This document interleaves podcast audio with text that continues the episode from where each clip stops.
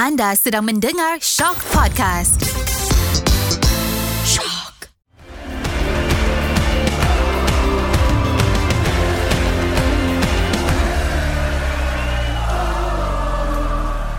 Assalamualaikum dan salam bola sepak Malaysia. Anda sedang mendengar podcast Ultras Kuaci. Seperti biasa, podcast yang membicarakan mengenai bola sepak Malaysia dikala mungkin tak ramai yang nak berbicara, tapi kami yang akan terus bercakap berkenaan bola sepak Malaysia. Jadi seperti biasa, tidak lengkaplah Ultras Kuaci kalau aku berseorangan. Sudah tentu aku ditemani oleh salah seorang penyokong yang menyokong pasukan yang layak ke final Piala F A juga. Tim baru dia yang berpusing-pusing di roundabout. Greatness, Karam. Ya, yes, saya. Kita kena betulkan, saya menyokong semua pasukan Liga Super. Kau ha. lalang ya? Tidak, saya menyokong semua. Saya memberi sokongan kepada Liga Tempatan. Alhamdulillah. Hmm. Dan seperti biasa juga, tidaklah aku dan Karam berdua sahaja dalam Ultras Kuaci sekarang, kerana kita terus ditemani oleh seseorang yang rupanya ketika recording ini adalah hari lahir dia, Karam. Kita yeah. perlu nyanyi, Karam. Happy birthday to you, happy birthday to you, happy birthday to you, happy birthday to you. Ya, dan tidak habis di situ, juga seorang yang menjadi dambaan peminat-peminat di Pulau Pinang. Yeah. Kabarnya ramai yang mahu bergambar dengan dia. Bintang dalam pembikinan. Bintang dalam pembikinan. Tak salah kita. Tepat pilihan kita, Karam. Seperti yang kita dah dengar di minggu-minggu yang lepas. Persilakan Yob. Speechless aku. Dia bukan speechless. Aku sebab Sebab Uh, aku tak gemar orang nyanyikan lagu birthday untuk aku. Oh, okay, so, uh, bila korang nyanyikan benda tu, dia buatkan aku sebab sebab sedih dan dan mencampur gembira lah. Uh, sebab ada kawan-kawan yang masih uh, bersama aku. Oh, walaupun so dalam sweet. Susah dan senang, walaupun aku dikecam di sana sini. Siapa kecam kau? Siapa? Aku kan Presiden Alam. Dan kerana birthday Yoke, tidaklah aku dengan tangan kosong sahaja. Mm-hmm. Kau ada sesuatu nak bagi kat Yoke. Oh, okay. Satu benda sebenarnya aku dah janji lama dah dengan dia, baru nak bagi. Ha. Oh. Oh. Korang tak nampak, tapi aku nampak, dia orang nampak. Dan terima kasih Nizam uh, memetik kata seseorang berada di gambar ini. We are family.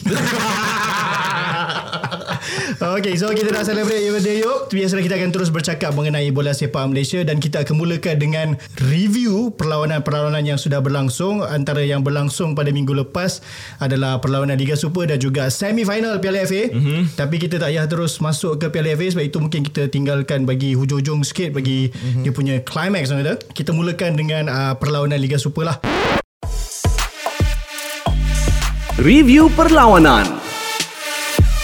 Ada beberapa perlawanan yang berlangsung, kecuali perlawanan yang melibatkan tim-tim yang main di semifinal Piala F A. Betul. Pertama sekali kita akan bercakap mengenai Kelantan bertemu Pahang. Pahang menang lima kosong di Kota Baru. Expected. Expected, betul. Aku akan rasa pelik kalau ada orang terkejut dengan skor line ni. Pahang pun berada pada prestasi yang agak baik, walaupun hari tu kalah dua game straight kan. Mm-hmm. Dengan J D T dan Pahang. Pahang. J- eh, Pahang. Pahang. J D T dan K L. Ha, J D T dan K L kemudian ada bangkit lawan J D T. Kalah lawan Pahang. Oh, beratlah dia ni masuk final. Dengan Kelantan pun kita tahu ada masalah pemain, kurang mm-hmm. pemain dengan isu luar padang. So expected lah, expected. Uh, sebab ni birthday Yoke, so kita kurangkan lah dia punya rank. Kau, yeah. kau tak payah cakap marah-marah sikit pasal Kelantan ni. Kau cakap relax je. Aku okey, aku okey. Eh, okey. Aku okey, aku okey. So kira kau expect lah Kat, untuk Kelantan kalah game ni. Coach baru, selalunya susah lah untuk sebuah pasukan tu nak gel in dengan cepat dengan taktikal baru ataupun dengan situasi keadaan baru dalam sebuah pasukan dengan coach baru, technical team yang baru. So benda tu expected, cuma sampai lima biji. Yang tu aku tak sangka sampai lima lah. Dijangka satu dua, tapi sampai lima tu something mm, something is not right lah. Kelantan no lah. Ya, aku tak cakap Kelantan no, tapi mm. dia sejak ada Zam, aku nak cakap dengan kau sikit Zam. Yoke ni kan, Yoke ni kan, daripada sejak awal kemunculan dia, dia lain tau penampilan dia. Cuba kau dia berani, lagi. Dia berani, dia berani melontarkan pandangannya, melontarkan pendapat dia. Tapi tapi ni Zam, selepas insiden di roundabout, insiden di Penang, apabila ramai orang nak ambil gambar dengan dia, kenal dia siapa, dia jadi play safe sikit dah sekarang dia ni. Menjaga eh? ha. Ha, seperti yang aku katakan kepada kawan-kawan aku, korang tak rasa apa aku rasa. Tapi mungkin lah, mungkin sebab hari ni kan birthday dia, so dia, dia tondang mungkin dia punya lah. Azam untuk birthday ni adalah untuk bersabar, lebih bertenar. Dan kita pun tak nak dia rant pasal Kelantan, mungkin dia nak rant benda lain. Kita okay. bagi can Okay kita bagi can minggu ni. Kita, kita tengok can, okay. bila dia akan rant. uh, So seterusnya adalah perlawanan uh, ni tim Yob lah. Perak tewas satu dua kepada P D R M di Ipoh. Perak di bawah kendalian Yusri Ciap lah. Dan P D R M rasanya masih belum umum siapa yang menggantikan belum. Coach Azmi eh Belum lah uh, Bukan Azam Azmi kan. Ah, tembak balik nampak. Jenaka minggu lepas kita bawa ke sini. uh, So apa pendapat kau Yoke sebagai penyokong Perak? Sebab yelah kalau ikutkan betul orang kata Perak ni bukan tim yang kita expect untuk macam collect banyak point ataupun menang banyak game dengan barisan pemain yang ada. Tetapi bertemu P D R M antara pasukan yang sepatutnya menjadi pilihan untuk cuba rebut point lah, tapi still kalah di tempat sendiri. Aku tak pasti apa yang berlaku sebab melihatkan pemain-pemain yang ada, uh, kita tak ada rombakan pemain yang besar. So apa yang ada sebelum ni dengan uh, L T K kita bawa dengan uh, Coach Rusri. So aku tak rasa benda tu menjadi sebab. Tapi mungkin aku pun tak tahu nak cakap dengan tim Perak ni apa yang apa masalah yang diorang hadapi sebenarnya. Kalau kata uh, sebelum ni sebab coach, okey dah tukar coach tapi masih lagi macam tu, player lah coach. Mungkin player, tapi aku tak berada di tempat diorang kan, so aku tak tahu. Tapi ada sesuatu yang tak kena lah dengan pasukan ni. Macam kau Karam, P D R M kau tengok sekarang tak ada coach. Bukanlah kata coachless lah, ada lah coach hmm. dalam assistant coach apa semua, tapi belum ada satu figure yang menggantikan head coach. Tapi masih mampu menang lawan Perak.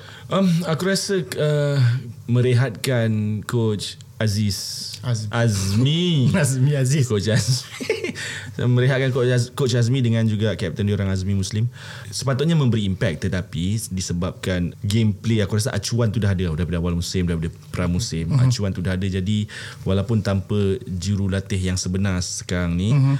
Uh, mungkin barisan dia cara dia orang ah, barisan dia lah kan. Macam benda tu dah ada sebab macam kita yes. kata uh, kita terkejut dengan orang kata Uh, statement coach tu direhatkan sebab tim tu tengah sedap. hmm. Tim tu boleh bermain hmm. dengan taktikal yang ada. So sekarang ni bila coach tu tak ada dan orang kata dia orang belum umum lagi coach baru, so taktikal baru belum ada, so dia orang still bawa lagi apa yang dia orang hmm. bawa sebelum ni. So memang orang kata result tu akan nampak lah. hmm. dan, dan, dan akan jadi benda yang tak masuk akal kalau barisan kejurulatihan yang ada sekarang ni cakap okay kita tukar. Aku rasa tak masuk hmm. akal. So why change, why fix something that is not broken kan? Hmm, betul. Cuma aku nak cakap kau punya matang lah Yob ini. Aku memang geram ni. Matang. Matang tak, dia tenang. Sejak sejak dia menceritakan kepada kita insiden uh. di Penang dia nampak kau main matang sudah. Lagi. Tampak berbeza ya kau ya. Sudah.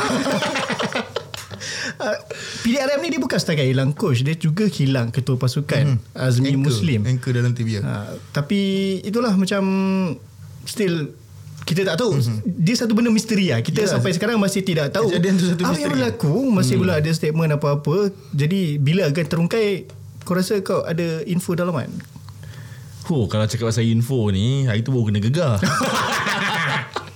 Disebabkan Mungkin. disebabkan kena gegar tu lah saya bersikap matang. Begitu rupanya kau.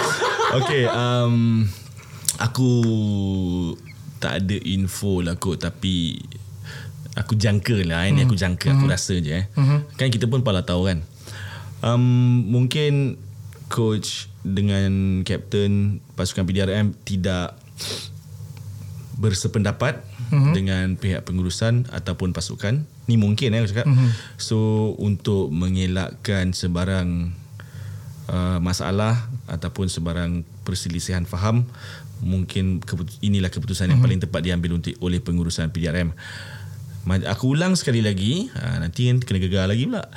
Aku ulang sekali lagi, ini hanya aku berpalatau eh, ini bukan info dalaman ke apa tidak. Kita aku pun berpalatau. Betul hmm. kita pun Ta- berpalatau. Tapi aku perlu cakap disclaimer eh, segala kenyataan Karam tidak melibatkan aku dan Yoke.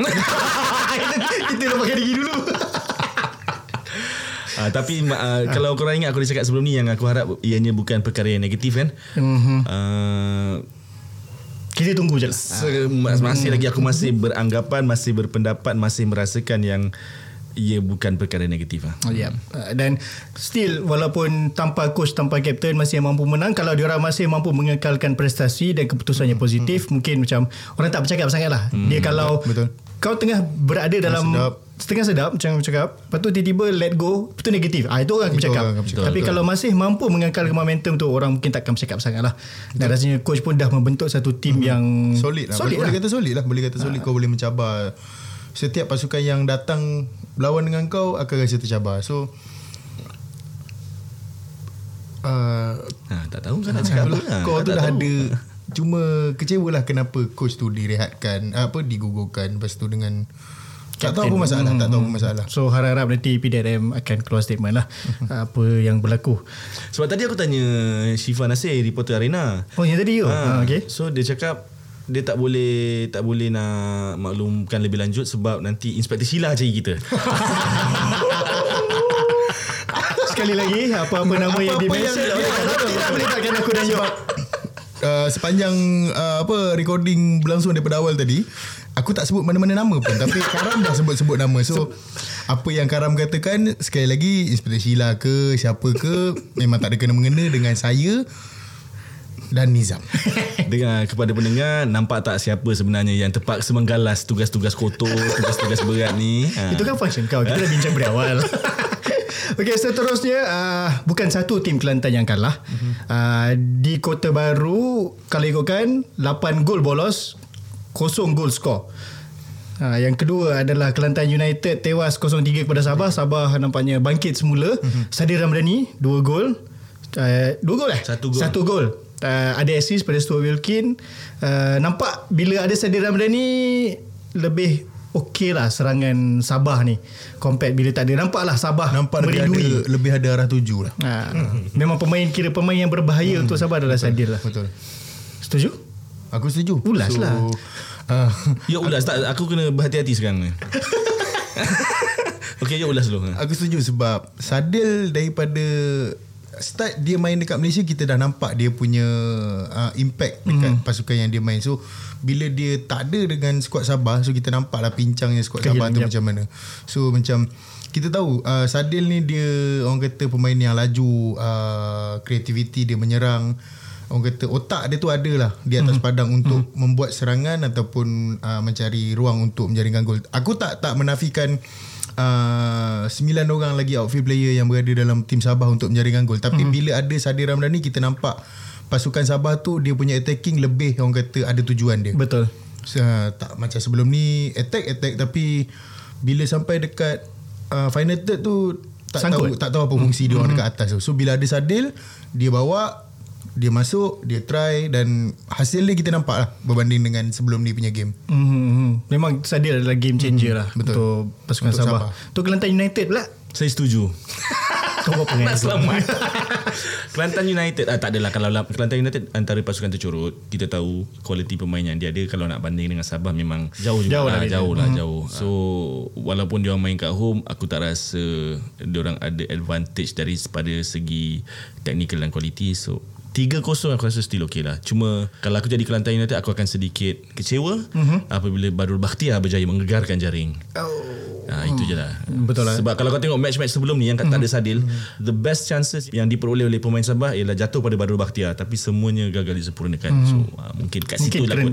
Dengan ada Saddil, so Badrul pun boleh score lah. Uh-huh. Maksudnya memang kehilangan Saddil tu sangat dirasai. Dirasai oleh uh-huh. Sabah, betul. So kita akan tengoklah game-game seterusnya dengan Sabah. Dengan adanya kembali, kembali Saddil, uh-huh. tapi masih masih tak ada lagi Darren, tak silap aku. Tak ada. So kita tak masih belum ada barisan serangan yang komplit lagi. Jadi kita tengok macam mana untuk Sabah. Seterusnya perlawanan pasukan kedua Karam. Berapa banyak pasukan aku ada ni? Yalah tadi satu J D T, oh, okay, second. Okay, okay, okay. Ha, second. You ada berapa pasukan? Aku empat belas. Ha, dia dia dah dia sendiri dah mengakui dia adalah presiden lalang. Okey okey okey. Okey, so uh, Negeri Sembilan bertemu Penang. Mm-hmm. Penang skor dulu, Negeri Sembilan balas balik. Mm-hmm. Tommy Mawat. Apa jadi Negeri Sembilan ni? Negeri, apa jadi dengan Negeri Sembilan jadi, ni? Apa kono je? Negeri Sembilan ni masalah dia ialah, pada pendapat saya, diterajui kapal yang kita anggap Negeri Sembilan ni kapal eh. Nakodanya Mm-mm. ialah seorang yang dah agak lam, terlalu lama berkhidmat pada pendapat saya. Corak permainan yang ditampilkan, taktik, yang diperagakan, aku rasa obsolete. Cuma bila kita cakap macam tu, orang akan pertikaikan balik. Kenapa masa first season kau boleh jadi champion Liga Premier oleh mm-hmm. dengan mm-hmm. nakoda kapal ni? Sebab kau bermain di Liga Premier lah. Mm-hmm. Tu pendapat aku. Dan pemain-pemain yang ada pada waktu itu adalah dua tahun lebih muda daripada sekarang. So faktor usia pemainkan peranan. Aku tak rasa kualiti pemain berkurang, aku rasa sama. Cuma mungkin pemain-pemain tak sesuai dengan corak permainan yang cuba diperagakan. Sebab yang aku paling marah, yang aku paling paling kecewa juga, pengalaman tiga puluh tiga puluh dekad pula. Pengalaman tiga dekad. Banyak tiga puluh dekad tu. Pengalaman yang dia uh, yang coach ada tiga dekad, tapi tactical dan formation dan corak permainannya sama. Dah tiga tahun. Aku kena berhati-hati ni.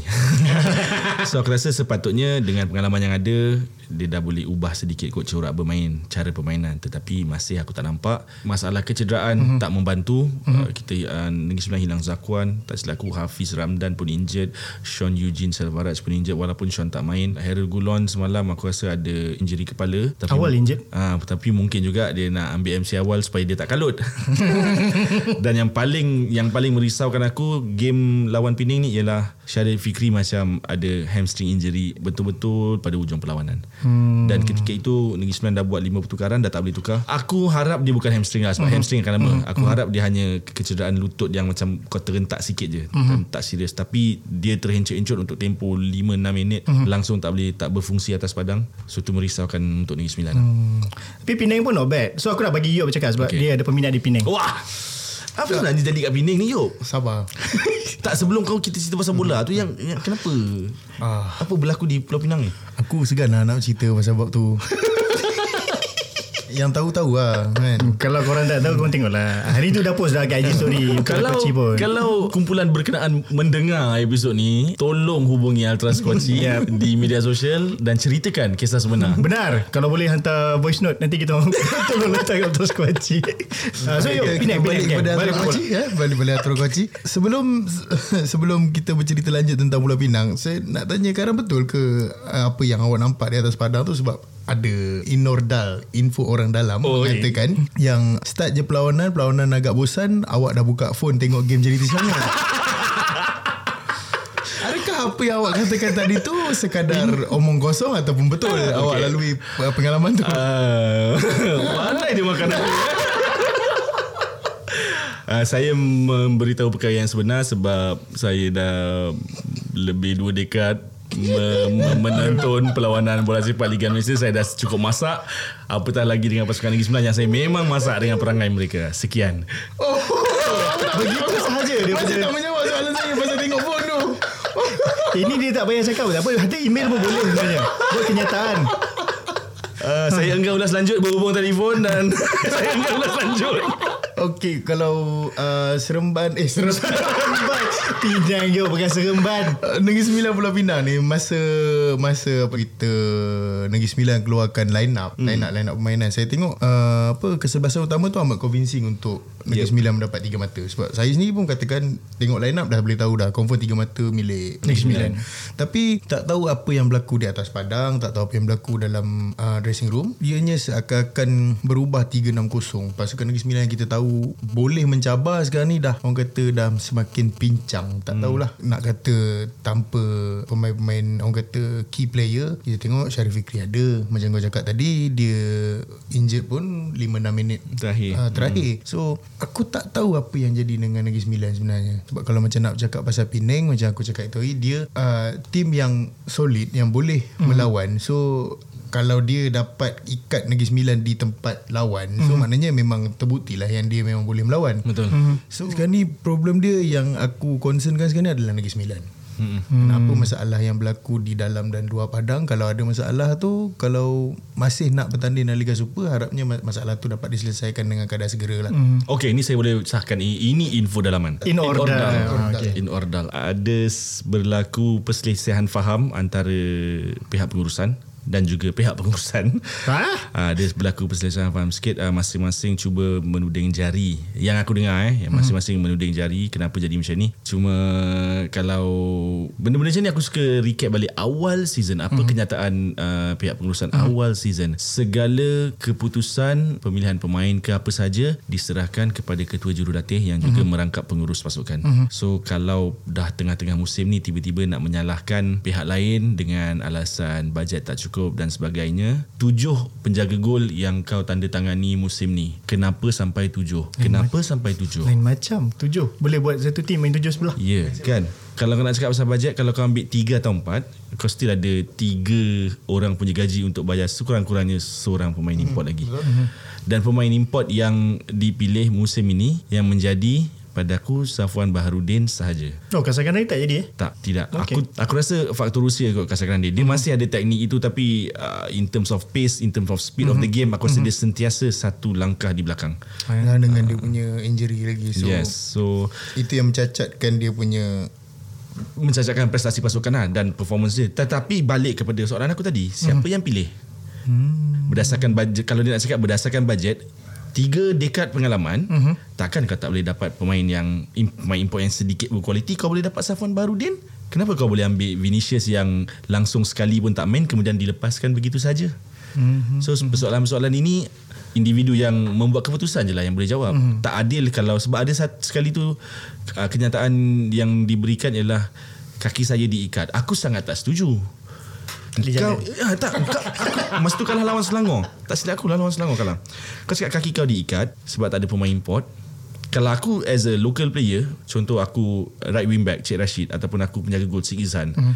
aku tak cukup bagus ke? Aku dapat kolak Malaysia, aku aku Siki Zan, aku dapat mm. kolak Malaysia mm. kot. So kenapa benda macam ni diungkit semula? Tetapi ni dah jadi macam rant ni, Nizam. Baik kita oh. ke topik seterusnya. Topik seterusnya. Kita biarkan persoalan tu tergantung di situ dan menunggu jawapan di episod-episod yang akan datang. Okey, kita dah habis pasal Liga Super. Uh, tapi aku perlu sebutkan dulu ada beberapa perlawanan Liga Super yang akan berlangsung. Yang tim-tim yang tak main lah sebab diorang terlibat dengan semifinal Piala F A. Jadi perlawanan yang akan berlangsung nanti adalah J D T bertemu K L, Terengganu lawan Kedah dan Selangor bertemu Kuching City pada tiga Julai nantilah, hari Isnin depan. Kita bercakap pasal Piala F A. Okay. Ha, kita masih di segmen satu, belum lagi masuk segmen dua.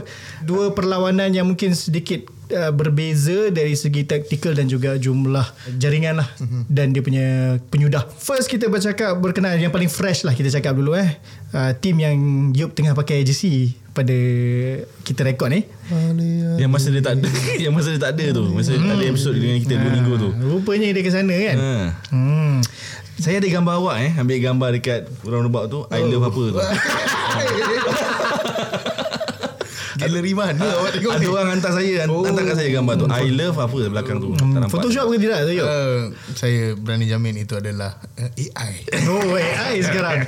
Okey, J D T bertemu Selangor. Uh, kita menjangkakan, aku uh, mungkin aku tak tahu korang macam mana, tapi aku menjangkakan satu perlawanan yang sepatutnya tight, hmm. lebih fight lah. Tapi seawal uh, pada separuh masa pertama, J D T dah mendahului tiga kosong dan penyudahnya adalah habis perlawanan J D T menang empat kosong dan mereka final.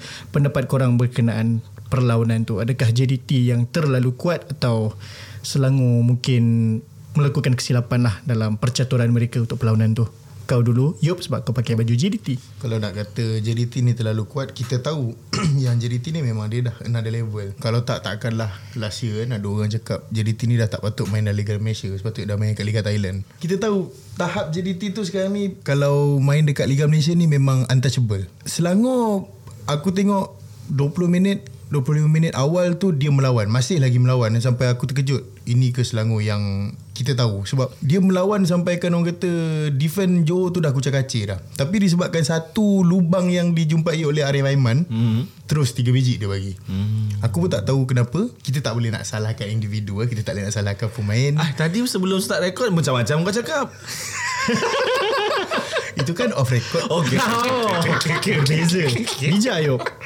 Okey, macam aku cakap, kita tak boleh nak salahkan individu lah. Tapi sebab kalau aku salahkan individu, nanti orang kata, ah, kau bukannya orang Selangor, kau nak kata pasal pemain Selangor. So aku tak boleh nak katakan. Tak boleh nak kata yang kalau kau hmm. boleh nak kecewakan peminat kau di Penang tu, ikut kau lah. Mereka menanti ulasan pedas. Dia orang follow kau. Hmm. Follow terus. Okey lah, macam ni lah. Okey lah. Aku tak tahu kenapa kenapa coach Tan Cheng Hoe memilih Fadhli Mazlan over Zikri Khalili? Nah, ini okay. kita nak pada you. Kenapa? Kenapa? Aku, okay, kenapa? Sebab bila keluar je line up, aku dah mula mempertikaikan credibility dia sebagai seorang coach.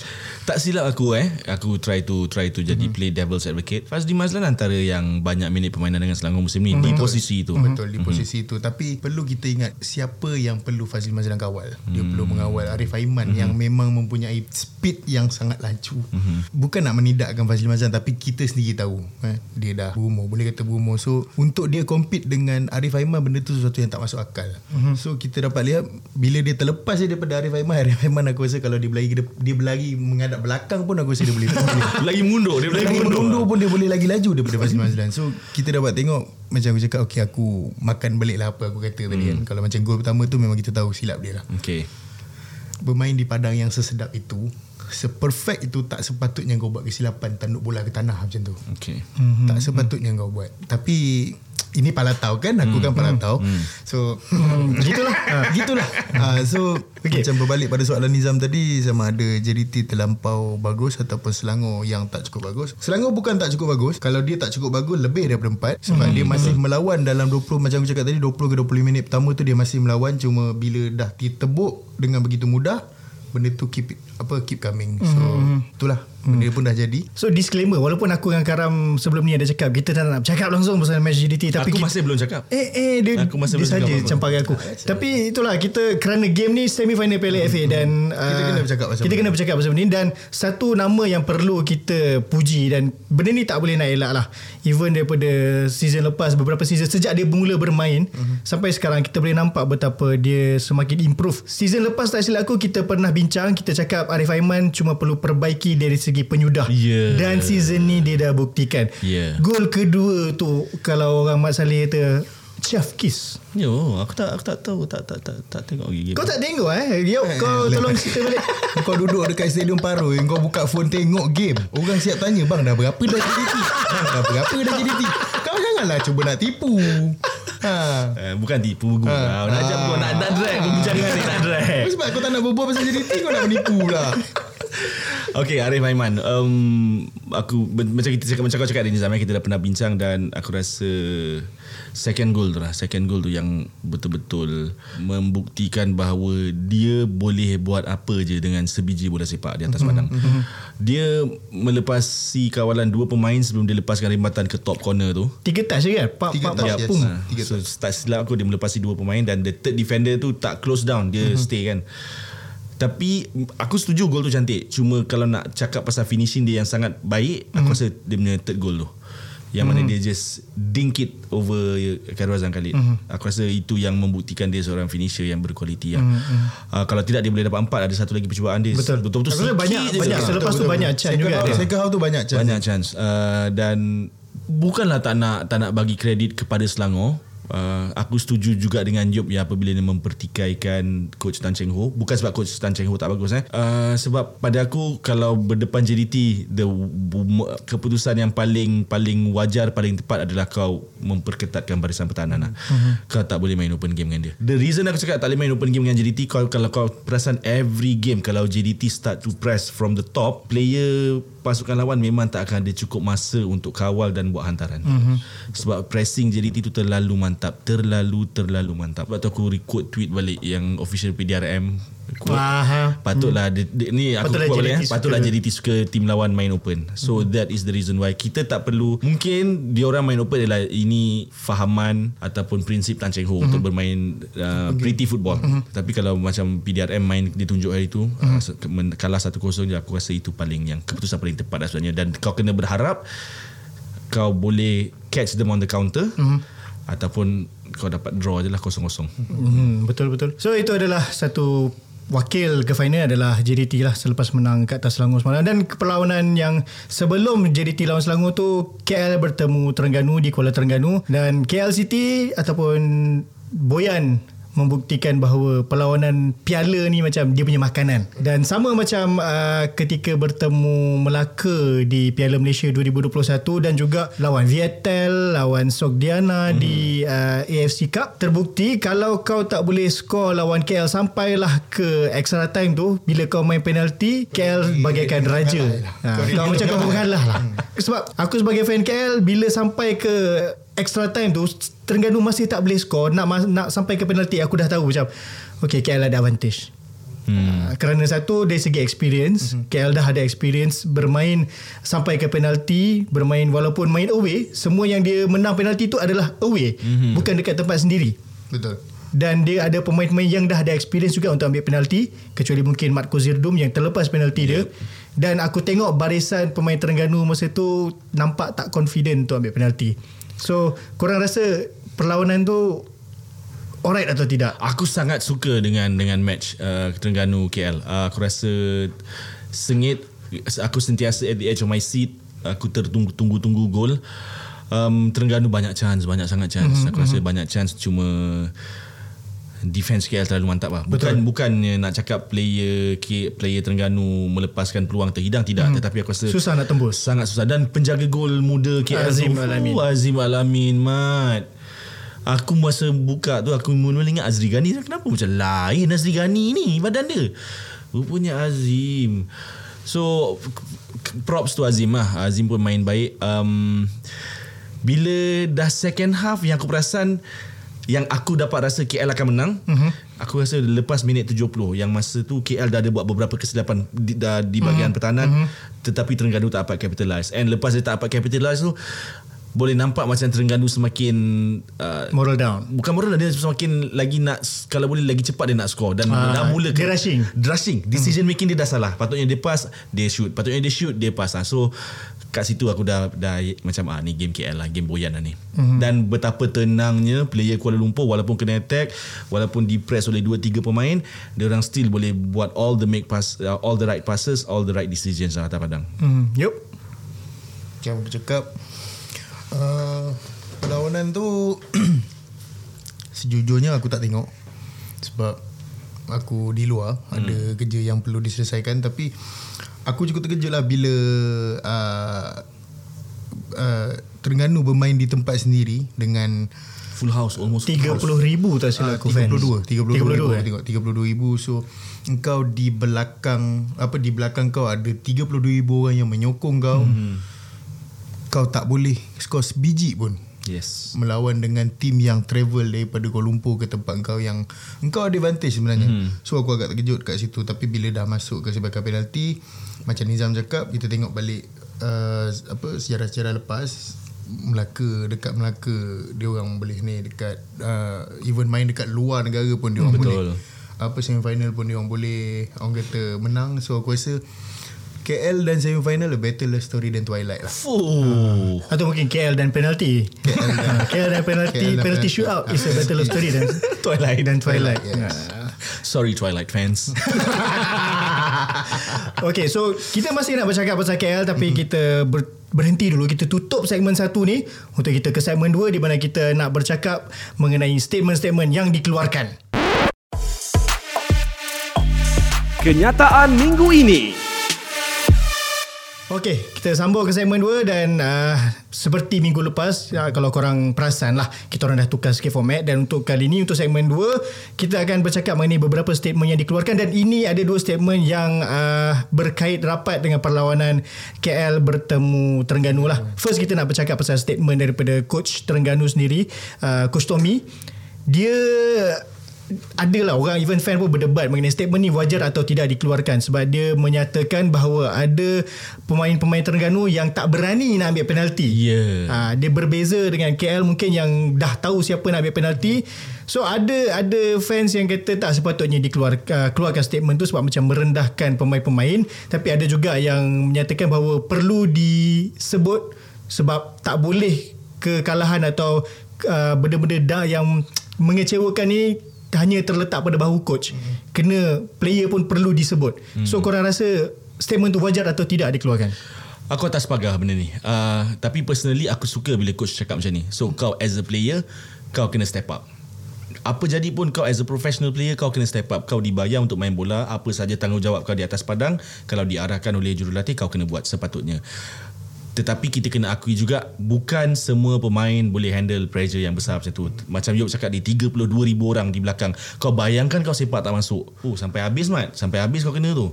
Sekarang kalau sampai habis pun tak sampai patah kaki. Kita pernah tengok Shaolin Soccer. Dia tak, tak, tak masuk patah kaki dia. Shaolin Soccer.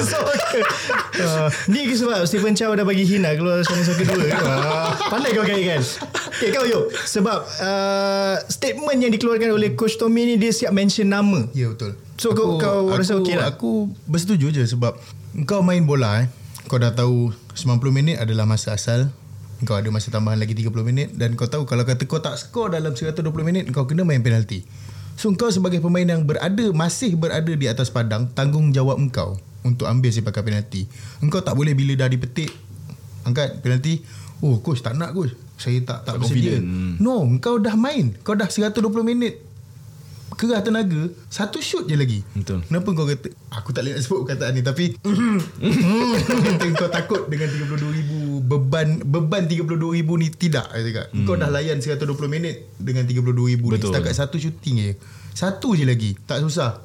Kiri, kanan, atas, bawah. Itu je kau punya arah tuju. So, apa yang coach ni cakap pada aku, dia nak lepaskan beban kat bahu dia. Yeah, orang betul. Akan cakap, ah, ini silap coach ni, takkanlah kau tak prepare untuk sepakan penalti apa semua. Coach mungkin prepare, tapi kalau dah keputusan yang dibuat oleh coach, pemain yang tak nak, maknanya pemain tu yang tak prepare. So, bila dia cakap macam tu, so aku rasa fans pun terbuka lah kepala otak. Sebab hmm. sebelum ni apa-apa jadi akan salahkan coach, apa-apa jadi akan salahkan coach. So bila coach dah bagi tahu, okay, so fans dah terbuka mata lah. Oh, bukan coach rupanya. Bila aku, apa, coach dah suruh, player yang tak nak. So, dan benda ni pada aku, kalau coach tetap juga suruh pemain yang tak nak ni ambil dan tak masuk, uh-huh, coach juga yang akan kena. Kan dia tak ready nak ambil, kenapa kau bagi dia ambil juga? Kau uh-huh. faham tak? So aku sangat-sangat setuju dengan Yob lah. Sebab tu aku atas pagar. Aku rasa dua-dua keputusan, kalau sama ada dia sebut nama ataupun coach to take the blame for himself, uh-huh, Uh, tetap akan memakan diri coach tu. Mm-hmm. Uh, bila dia katalah dia mengaku, salah saya sebab letakkan pemain muda yang ambil, mm-hmm, yang baru masuk ni ambil, orang akan cakap tu lah sepatutnya pakai player lama. In, dalaman mm-hmm. masukkan mm-hmm. mungkin okey, mm-hmm, tetapi kau akan rasa kerusi panas lah. Kau, kau, kau in the hot seat lah. Tomislav akan berada in the hot seat. Yang aku perasan oh, ada seorang ada ada satu tweet aku perasan, dia kata bila coach dah dah, dah petik nama untuk ambil sebagai penalti dan pemain tu tak bersedia, tengok balik uh, apa yang Ronaldo buat. Yes, exactly. Mm-hmm. Itu adalah tugas seorang kapten, mm, kan? Mm-hmm. Dia tahu tim, memang macam kau cakap tadi, beban tiga puluh dua ribu mm. tu. So kau dah tahu benda tu beban. So kat situlah fungsinya seorang kapten untuk meyakinkan pemain-pemain dia. Engkau kapten, sepatutnya engkau yang yakinkan. Kau tak boleh ambil, tak apa, kau ingat ini untuk tim kita. Apa-apa jadi, engkau sahut cabaran ni. Jangan mm-hmm. rasa takut, jangan rasa tak nak buat benda tu. Apa-apa dan jadi ap- kau kena buat. Kalau masuk ke tak masuk, belakang cerita, belakang pergi je. Janji kau pergi. Betul. Dengan cukup yakin. Yes. Mm-hmm. Bukan atas paksaan. Itu mm. je. Mm-hmm. Okay, itu statement yang pertama berkenaan perlawanan tu. Statement kedua daripada Bojan Hodak. Walaupun K L mara ke final Piala F A, tapi ada statement yang mungkin kurang enak sedikit didengar, especially untuk aku fan K L, uh, di mana dia mengatakan either we are on the verge of becoming a really good club or on the worst to close down. This is K L at the moment, di mana dia memetik mengenai uh, K L tak ada padang latihan, mm-hmm, K L tak ada uh, stadium sendiri, bahkan ada kabar, dengar-dengar, bukan dengar lah, memang aku rasa ada isu sebab Bojan dah sendiri cakap ni, mm-hmm, ada isu dengan uh, gaji juga, gaji, di mana ada kelewatan. So Bojan macam kecewa lah. Okay, K L dah tiga tahun tiga final, mm-hmm, sejak dia pegang dua ribu dua puluh satu juara Piala Malaysia, mm-hmm, dua ribu dua puluh dua layak ke final Piala F C, mm-hmm, dan kali ni tahun dua ribu dua puluh tiga final Piala F A, tapi masih tidak ada kewangan yang kukuh. Korang rasa adakah ini Bojan memberi hint kepada pengurusan supaya step up, come on, kita dah tiga final? Aku rasa ya, tetapi kalau aku letak diri aku sebagai pihak penaja lah contoh, mm-hmm, kalau aku taja K L dengan kehadiran di stadium kurang memberangsangkan, mm-hmm, zaman kau pun tahu, mm-hmm, apa R O I aku sebagai sponsor? Aku, mm-hmm, katalah aku boleh labur seratus juta pun kalau K L, mm-hmm, nak, tetapi aku tiada R O I. So penyokong K L, tak kisah kau die hard ke, kau casual fans ke, tugas korang untuk memenuhkan stadium lah. Kalau tak penuh pun meramaikan, sebab stadium korang yang antara yang paling kecil dalam saingan Liga Super. Kau kena penuhkan stadium untuk tingkatkan value, value pasukan kau, tingkatkan value, market value pasukan kau dal pada mata penaja-penaja ni semua. Mm-hmm. Aku sangat-sangat sedih bila everybody was on the bandwagon masa K L pergi final Piala F C kan. Betul. Masa K L menang Piala Malaysia, semua orang menyokong K L. Tetapi sokongan itu tidak berkekalan. Di manakah warga-warga Kuala Lumpur ni? Adakah terlalu sibuk dengan E P L, E P L sukan sukan lain, tetapi hanya memandang sebelah mata terhadap pasukan Kuala Lumpur? Benda ni aku sangat sedih lah. Aku tak boleh bayangkan kalau Negeri Sembilan ni sebenarnya yang tengah jadi K L ni sebenarnya, Negeri Sembilan contohnya, huh, penuh mat. Memang akan penuh. Final uh, piala, kau dah balik daripada Piala A F C pergi final juga. Harap-harap kalau korang yang die hard fan ni, yang tengah tengok lah kan, yang tengah dengar Ultras Kuaci ni, korang ajak ajak kawan-kawan korang, ajak family korang, cuba spend time untuk mencintai, mengenali bola sepak Malaysia, terutamanya Kuala Lumpur lah. Kau Yoke, apa pendapat kau mengenai statement Bojan ni? Adakah apa yang perlu dilakukan untuk, macam Karam cakap tadi, untuk menaikkan value Kuala Lumpur ni sendiri, especially ni dah sampai ke final Piala F A, dan adalah satu tugas yang amat berat untuk memastikan S S I tu fifty percent atau mungkin sekurang-kurangnya forty percent ke thirty percent dipenuhi oleh penyokong Kuala Lumpur. Kalau nak kata fifty percent ke forty percent, inilah masanya. Sebab kita tahu, maaf cakap, penyokong Malaysia adalah bangsa final. Mm-hmm. Final confirm akan penuh. Kan, tak kira kat mana pemain, mesti akan ada yang tak tahu datang daripada cegut mana, hmm. yang akan datang ke stadium. Tapi kalau kata nak meningkatkan value team, macam kau cakap tadi, orang kata sponsor kalau dia tengok stadium tak penuh, memang it's a turn off lah. Kalau kata stadium stadium penuh pun, bila masa nak dapat arwah itu?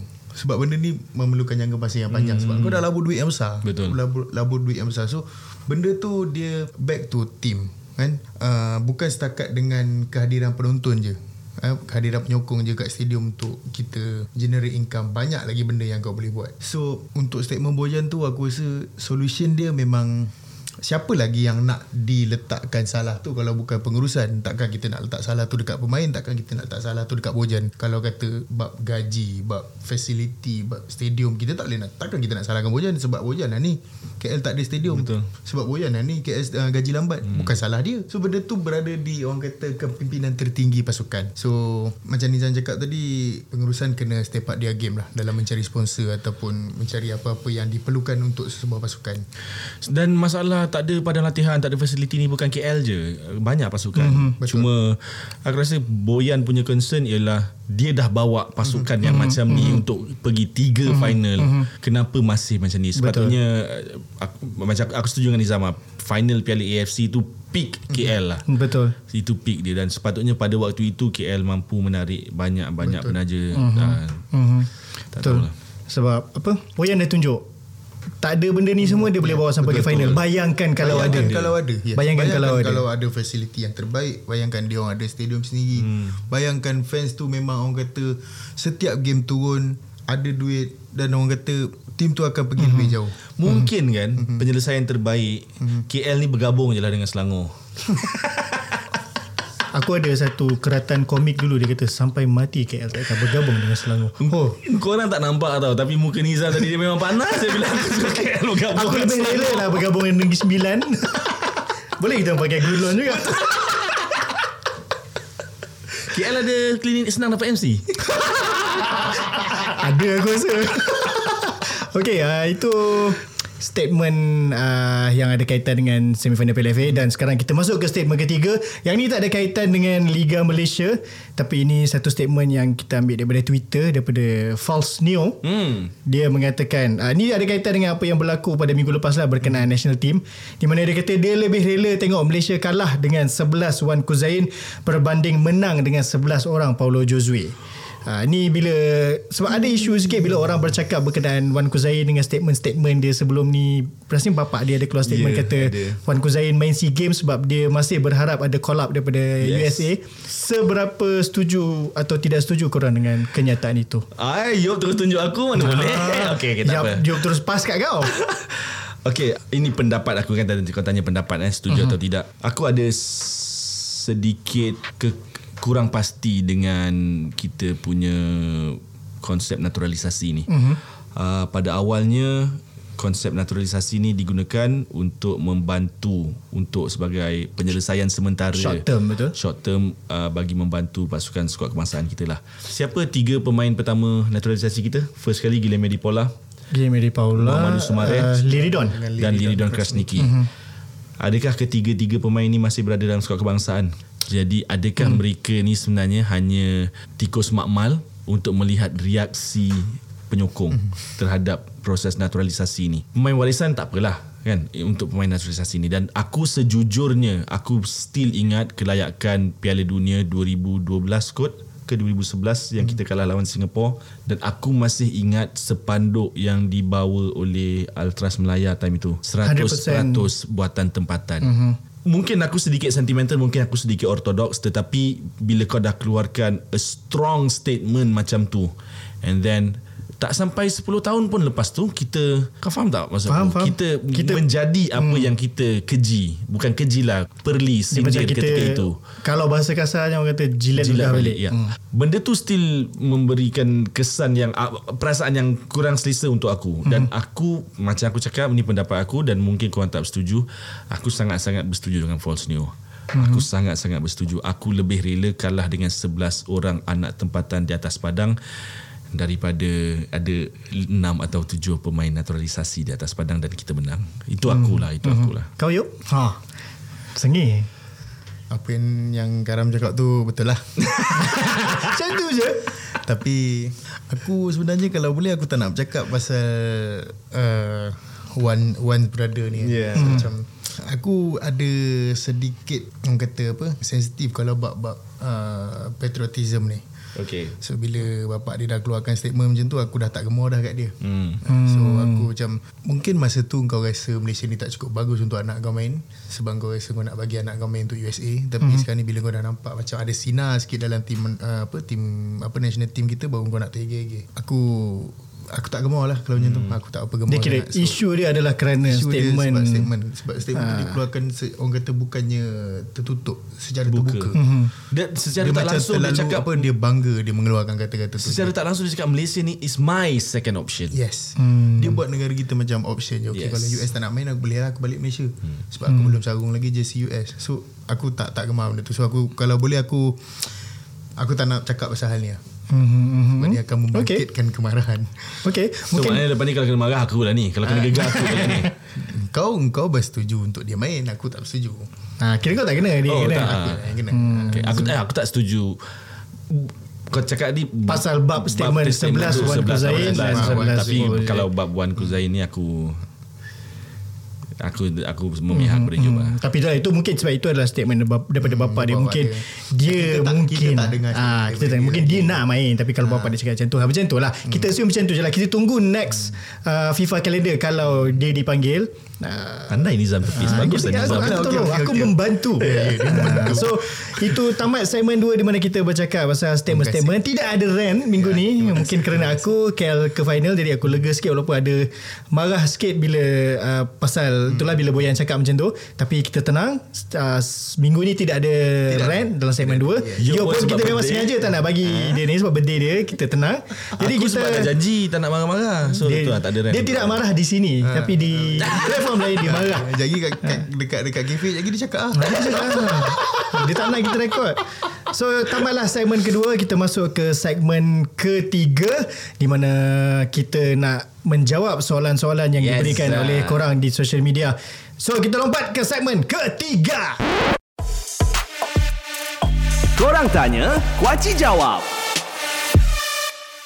Okey, segmen ketiga, korang tanya Kuaci jawab. Suka hati je aku bagi uh, nama ni. Okey, okey, okey. Admin Ultras Kuaci. Dah punya. Tidak. Okey. Aku lah, okay, aku mengaku aku antara orang yang menjaga, aku antara okay, yang menjaga okay, okay, Ultras Kuaci. Soalan tu aku yang bagi. Uh, di mana aku minta korang hantarlah soalan kalau korang nak tanya, sebab kita orang pun nak berinteraksi juga dengan pendengar-pendengar kita. Yeah. Uh, tidaklah nak bercakap short sendiri sahaja. Jadi ada beberapa soalan yang uh, kita orang ambil, kita terpaksa pilih lah sebab masa pun tak banyak. First aku bagi kat Yob lah. Uh, ni di Twitter, Masuth nama dia punya Twitter ni, uh, minta ulas pemain baru Perak official yang bakal umum. uh, Time katanya time Yusri Ciap lah sanggup keluar duit tu pemain, tapi time Lim Tiong Kim yelah. So kita tahu siapa nak jawab lah. Yob jawab. uh, Yob, Yob. Seperti yang kita bincangkan sebelum recording tadi kan. So aku Aku rasa benda tu, apa yang dia cakap tu ada betulnya. Sebab mm-hmm. uh, kita tahu penyokong pun tahu, penyokong tekan-tekan, even uh, apa Lim Tiong Kim pun dia tekan-tekankan benda ni. uh, kalau kata nak nak result kau kena ada import, nak result kau kena ada import. So kita tahu dia nak benda tu tapi dia tak dapat. Mm-hmm. Okay? Dia nak benda tu tapi dia tak dapat. Dan aku tak faham kenapa dia tak dapat sedangkan dia adalah pilihan pengurusan mm. untuk mengemudi pasukan. So bila kau dah pilih dia untuk mengemudi pasukan tapi bila permintaan dia diabaikan, kau rasa benda tu fair tak untuk dia? Tapi bila Yusri Ciap lah kembali ke apa kerusi panas tu, belum start apa baru satu game Yusri Ciap dah bawa dan semalam dah announce seorang player baru. Hmm. So hmm. mana kat dia untuk Lim Tiong Kim? Okay. Hmm. Boleh tak aku again aku nak main jadi devil's advocate ni? Nah, silakan. Mungkin eh ni aku pala tahu eh walaupun sebenarnya aku tahu. Tak tak aku pala tahu. Dia saja. Dia, dia saja tapi dia rasa sabarkan diri. Mungkin hmm. Perak menggajikan Lim Tiong Kim terlalu tinggi. Justru menyebabkan K P I-nya menjadi tinggi. Bukan, bukan. Huh? Menyebabkan duit dana untuk mencari pemain import tu tiada. Huh? Jadi bila di, contoh, contoh eh, aku ulang kali ketiga, contoh. Katalah gaji Lim Tiong Kim seratus ribu ringgit sebulan. Dan gaji Yusri Ciap lah contoh tiga puluh ribu ringgit sebulan. Kau ada ekstra tujuh puluh ribu. Aku cakap contoh, kau jangan pegang lah kata-kata aku ni tau, pendengar semua eh. Hmm. Ha, so mungkin lah, aku tak cakap aku tahu, mungkin. Tapi sebenarnya kalau kita nak kata sebab tu, benda tu dah dibangkitkan sendiri oleh T M J hmm. awal musim dulu. Hmm. T M J cakap apa? T M J cakap keberadaan Lim Tiong Kim di Perak menjadi satu tanda tanya. Sebab dari mana datangnya Perak, uh, duit Perak untuk membayar Lim Tiong Kim, ataupun Lim Tiong Kim ambil job ni sebab dia dah bosan tak ada buat apa. Oh. Hmm. Antara dua ni je. T M J sendiri pernah berkata kan. Okay. Dan aku tak uh, tak kata aku tak bersetuju dengan apa yang T M J cakap. Sebab bila dia cakap benda tu pun aku terfikir juga. Betul juga. Mana datangnya duit kau nak bayar? Sebab kita tahu sebelum ni Lim Tiong Kim belah daripada dia punya kedudukan sebelum ni pun disebabkan isu gaji. Kan tak boleh nak bayar dia dengan apa yang dia minta. So takkanlah Uh, national team uh, apa orang kata uh, junior team Malaysia tak boleh nak bayar dia, tiba-tiba Perak boleh bayar mm-hmm, dia. Faham. So the the second answer is dia ambil je lah job mana-mana yang yang ada mm. sebab dia dah tak ada job sangat. So oh, Perak nak ni dia bagi aku tiga puluh ribu, ah, jalan lah, ada tiga puluh ribu sebulan, okey lah tu, boleh okay. lah bayar aku punya kereta. Masuk lebih kurang gitu. Mm-hmm. Masuk akal. Dan memandangkan Yob dah petik T M J, aku enggan mengulas lanjut. Kita ke soalan seterusnya. Soalan seterusnya okey, ni aku nak bagi kat kau. Ini dekat Instagram daripada Ezad Selamat. Uh, mampukah Harimau Malaya masuk top seratus dalam lima tahun dari sekarang? Okey, terima kasih kepada soalan ni. Siapa tadi? Ezad Selamat. Ezad Selamat. Uh, terima kasih hantar soalan. Okey, mampukah top seratus ranking dalam masa lima tahun? Mampu. Aku yakin mampu dengan syarat uh, hala tuju dan perancangan yang ada ni kita follow. Kalau jangan kata sekarang ni mungkin Kim Pan Gon tengah okay, and let's say after three years Kim Pan Gon dah tak ada, kita ambil manager manager baru, jangan diubah uh-huh. blueprint yang ada pada uh-huh. akulah. So kalau kau dah happy, kita semua dah happy, F A M dah happy dengan corak permainan uh, skuad Harimau Melaya, passing play, build up dari bawah, maintain the blueprint. Aku yakin dia kau kena kau kena tengok satu benda ni. Kalau dalam sukan semakin semakin maju sukan tu, uh-huh. quality players semakin naik. Uh-huh. Ini berlaku uh-huh. dalam mana-mana sukan. Uh. Uh, so tak ada mas, aku rasa tak ada masalah untuk capai top seratus in five years. Hmm, aku suka dengan keyakinan Karam. Hmm. Uh, Yob tak payah jawab sebab aku ada soalan khas untuk kau ni. Okay. Ada dia daripada dua orang. Seorang uh, yang ni dia dah tanya minggu lepas, kita sebut je lah. Farhan Roslan dan juga Daniel Risma. Uh, mereka minta, dia orang dah siap dah, dalam tu tulis khas untuk Yob, minta uh, kita, walaupun birthday dia, kita cakap kita tak nak bagi dia marah, kita bagi dia marah juga. Kau ulas sikit, dia orang tanya ni, minta kau ulas sikit pasal sekatan perpindahan pasukan The Red Warrior uh, di mana diumumkan kena sekatan tapi ada statement daripada owner kata berkenaan transfer ban insyaAllah akan settle untuk pendaftaran pemain baru. Ulas Yob. Kita ada berapa lama lagi eh? Kau ringkaskan lah, ringkaskan lah. Kita ada berapa lama lagi transfer window? Oh. Ah, transfer window. Sampai ah, aku, aku tak ingat lah. Sampai Ogos. Kita sampai Ogos. Hmm. So maknanya wow, lama. Okay. Okay. So kalau kata betul sampai Ogos, so dia kata transfer ban akan diusahakan. So aku rasa benda tu make sense lah. Mm-hmm. Kalau dia kata dia nak selesaikan isu transfer ban. Cumanya ada pula duit kau nak beli player. Sebab dia, dia player duit tak main ada. Duit ada, cuma dia tak nak bayar. Tak. Yang kita pernah bincangkan dulu. Dan juga lepas player, ramai player yang dah dah keluar, mungkin peruntukan tu lah. Nah, tiga belas orang kan. Air geram lah. Berjaya juga kita. Tak sampai seminit berkata pasal, pasal isu ni. Air geram, geram, geram, geram. Tapi itulah, kalau dia kata betul, dia kata akan diselesaikan. Bukan backdoor, nak sign player backdoor apa semua ni. So, selesaikan dulu isu-isu yang lebih penting dalam pasukan. Itu hmm. je. Selesaikan hmm. dulu apa yang lebih penting hmm. berbanding dengan player-player baru ni. Jangan tunda perlawanan nak depan ni. Itu Karam cakap Itu Karam cakap disclaimer sekali lagi. Itu, itu adalah kenyataan cakap daripada Karam. Sekadar mengingatkan. ha. So boleh tak? Boleh ha. tak kalau aku nak nak ulas sikit yang pasal apa uh, top one hundred dalam lima tahun tu? Ha, boleh boleh. Sila sila. Okey. Dia balik pada Perak tadi. Okey. Okey. Perak juga boleh jadi juara liga kalau apa yang Lim Tiong Kim minta dia dapat. Sama macam Kim Pan Gon. Mm-hmm. Apa je yang dia minta, mana saja set player yang dia minta, kalau dilepaskan, mm-hmm. kita boleh je pergi mana-mana. Kalau dilepaskan maksudnya apa? Ha, ha, ha, apa? Ah. Kira kalau ah, apa yang Lim Tiong Kim dapat lah. Kira, tak, tak, dia sama macam apa yang Bojan cakap lah. Bojan, kalau apa yang Bojan minta, let's say dia nak transfer apa facilities yang bagus, stadium yeah, yang betul, bagus stadium diberi bagus, yeah. semua team boleh pergi. Betul, semua team yang ha. macam aku cakap tadi. Kalau Lim Tiong Kim dapat apa yang dia minta, apa yang Lim Tiong Kim minta, oh. dia minta pemain. oh, ha. okay, so okay. Kalau pemain dilepaskan dan ah, tu, tak, itu aku tahu. Yalah, dengarlah. Okey okey okey. Bagilah dia Chan. Cakap dulu cakap. Kalau pemain dilepaskan, dapat orang kata set yang dia nak, dan bukan waktu tournament dah ada player tiba-tiba dipanggil balik. So kita tahu pemain mana yang boleh membawa kita ke top one hundred. Oh. Hmm. Ya, kita tahu pemain yang dipanggil balik. Contohlah kalau yang baru-baru ni berlaku sebab sebab kecederaan. Kau lah semalam kau ketawa. Ha, semalam pun tak main juga. Ha, aku ha. nak tahu apa maksud kau yang tak dilepaskan tadi. Tak perlu kita jelaskan maksud apa yang tersurat dan tersirat. Ah, ni orang kata faham-faham sendirilah. Menyesal pula. Aku minta nak ulas benda ni. Kau aku saja dapat pergi tadi, kau nak juga jawab. Ha, rasa kan? Okey, okey.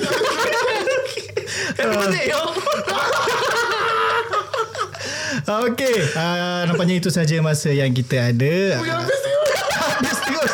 Habis terus. Kita sebenarnya dah dah overrun ni. Eh. Oh, uh, okay, okay. So pada semua yang mendengar Ultras Kuaci, uh, kalau berminat nak tanya soalan, uh, tunggu je. Setiap kali kita orang akan open dekat social media, korang hantar je soalan korang.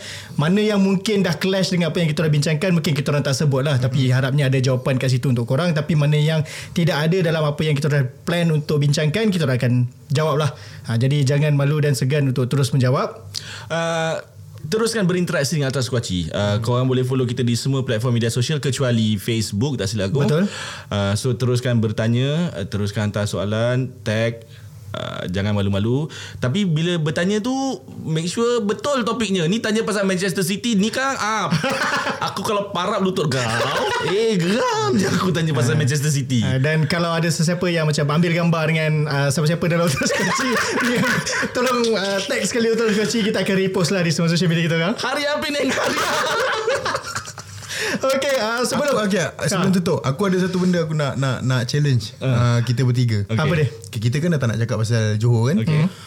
Apa kata kita challenge diri kita, selagi Johor tak kalah, selagi itu kita jangan potong rambut, kita jangan clean shave. Alamak, tak boleh lah you.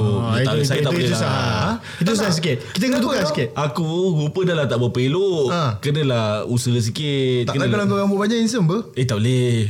Tak boleh Yob. Cari makan Yob. Ha? Cari makan, aku cari makan Yob. Tak boleh Yob. Ha, tak apa, benda tu biar aku je yang buat. Okey. Okay. Yob buat. I like. Okey, Yob buat. Uh, Maaf Yob, aku, aku tak boleh terus serta Yob. Tak, aku rasa Yob memang sengaja buat macam ni sebab dia tahu Champions League dah dekat. Oh. Sekejap lah ni. Ya, dah lah jadi dia kan. Mungkin, mungkin tidak. Mungkin mana tahu J D T pergi jauh. Kita tak tahu. J D T pergi jauh. Yob yakin sebab dia pakai besi J D T ni. Okey, uh, sebelum kita tamatkan, uh, sebenarnya time kita orang rekod ni uh, adalah beberapa hari sebelum Hari Raya. Mm-hmm. Jadi perlulah kami di Ultras Kuaci mengucapkan selamat Hari Raya Aidil Adha mm. kepada semua yang mendengar Ultras Kuaci. Uh, pada yang balik kampung tu berhati-hatilah. Balik kampung, mana yang berkorban tu selamat berkorban. uh, kita Ultras Kuaci pun kita selalu bercakap mengenai pengorbanan juga, yeah. Mana kita sebagai fan berkorban untuk turun demi menyokong bola sepak Malaysia. Malaysia dan sekali lagi ingin aku ingatkan, teruskan menyokong bola sepak Malaysia, sebab kalau bukan kita yang sokong, siapa lagi yang nak sokong? Jadi itu sahaja daripada aku, Nizam, Yob dan juga Karam. Uh, sehingga kita bertemu lagi dalam episod akan datang. Kepada yang berada di Penang, teruskan mendengar Ultras Kuaci. Bukan di Penang je, semua tempat. Okay, okay, okay, okay. Okay, nanti jadi, yang, yang dekat Penang tu, so nanti uh, Raya nanti boleh dengar episod baru. Uh, jangan time tengah korban tu korang pasang pula, uh, tunggu habis, uh, sementara tengah melapah tu boleh lah buat-buat dengar. Okey, itu sahaja daripada kami di Ultras Kuaci. Sehingga kita berjumpa lagi. Teruskan menyokong bola sepak Malaysia. Jumpa lagi.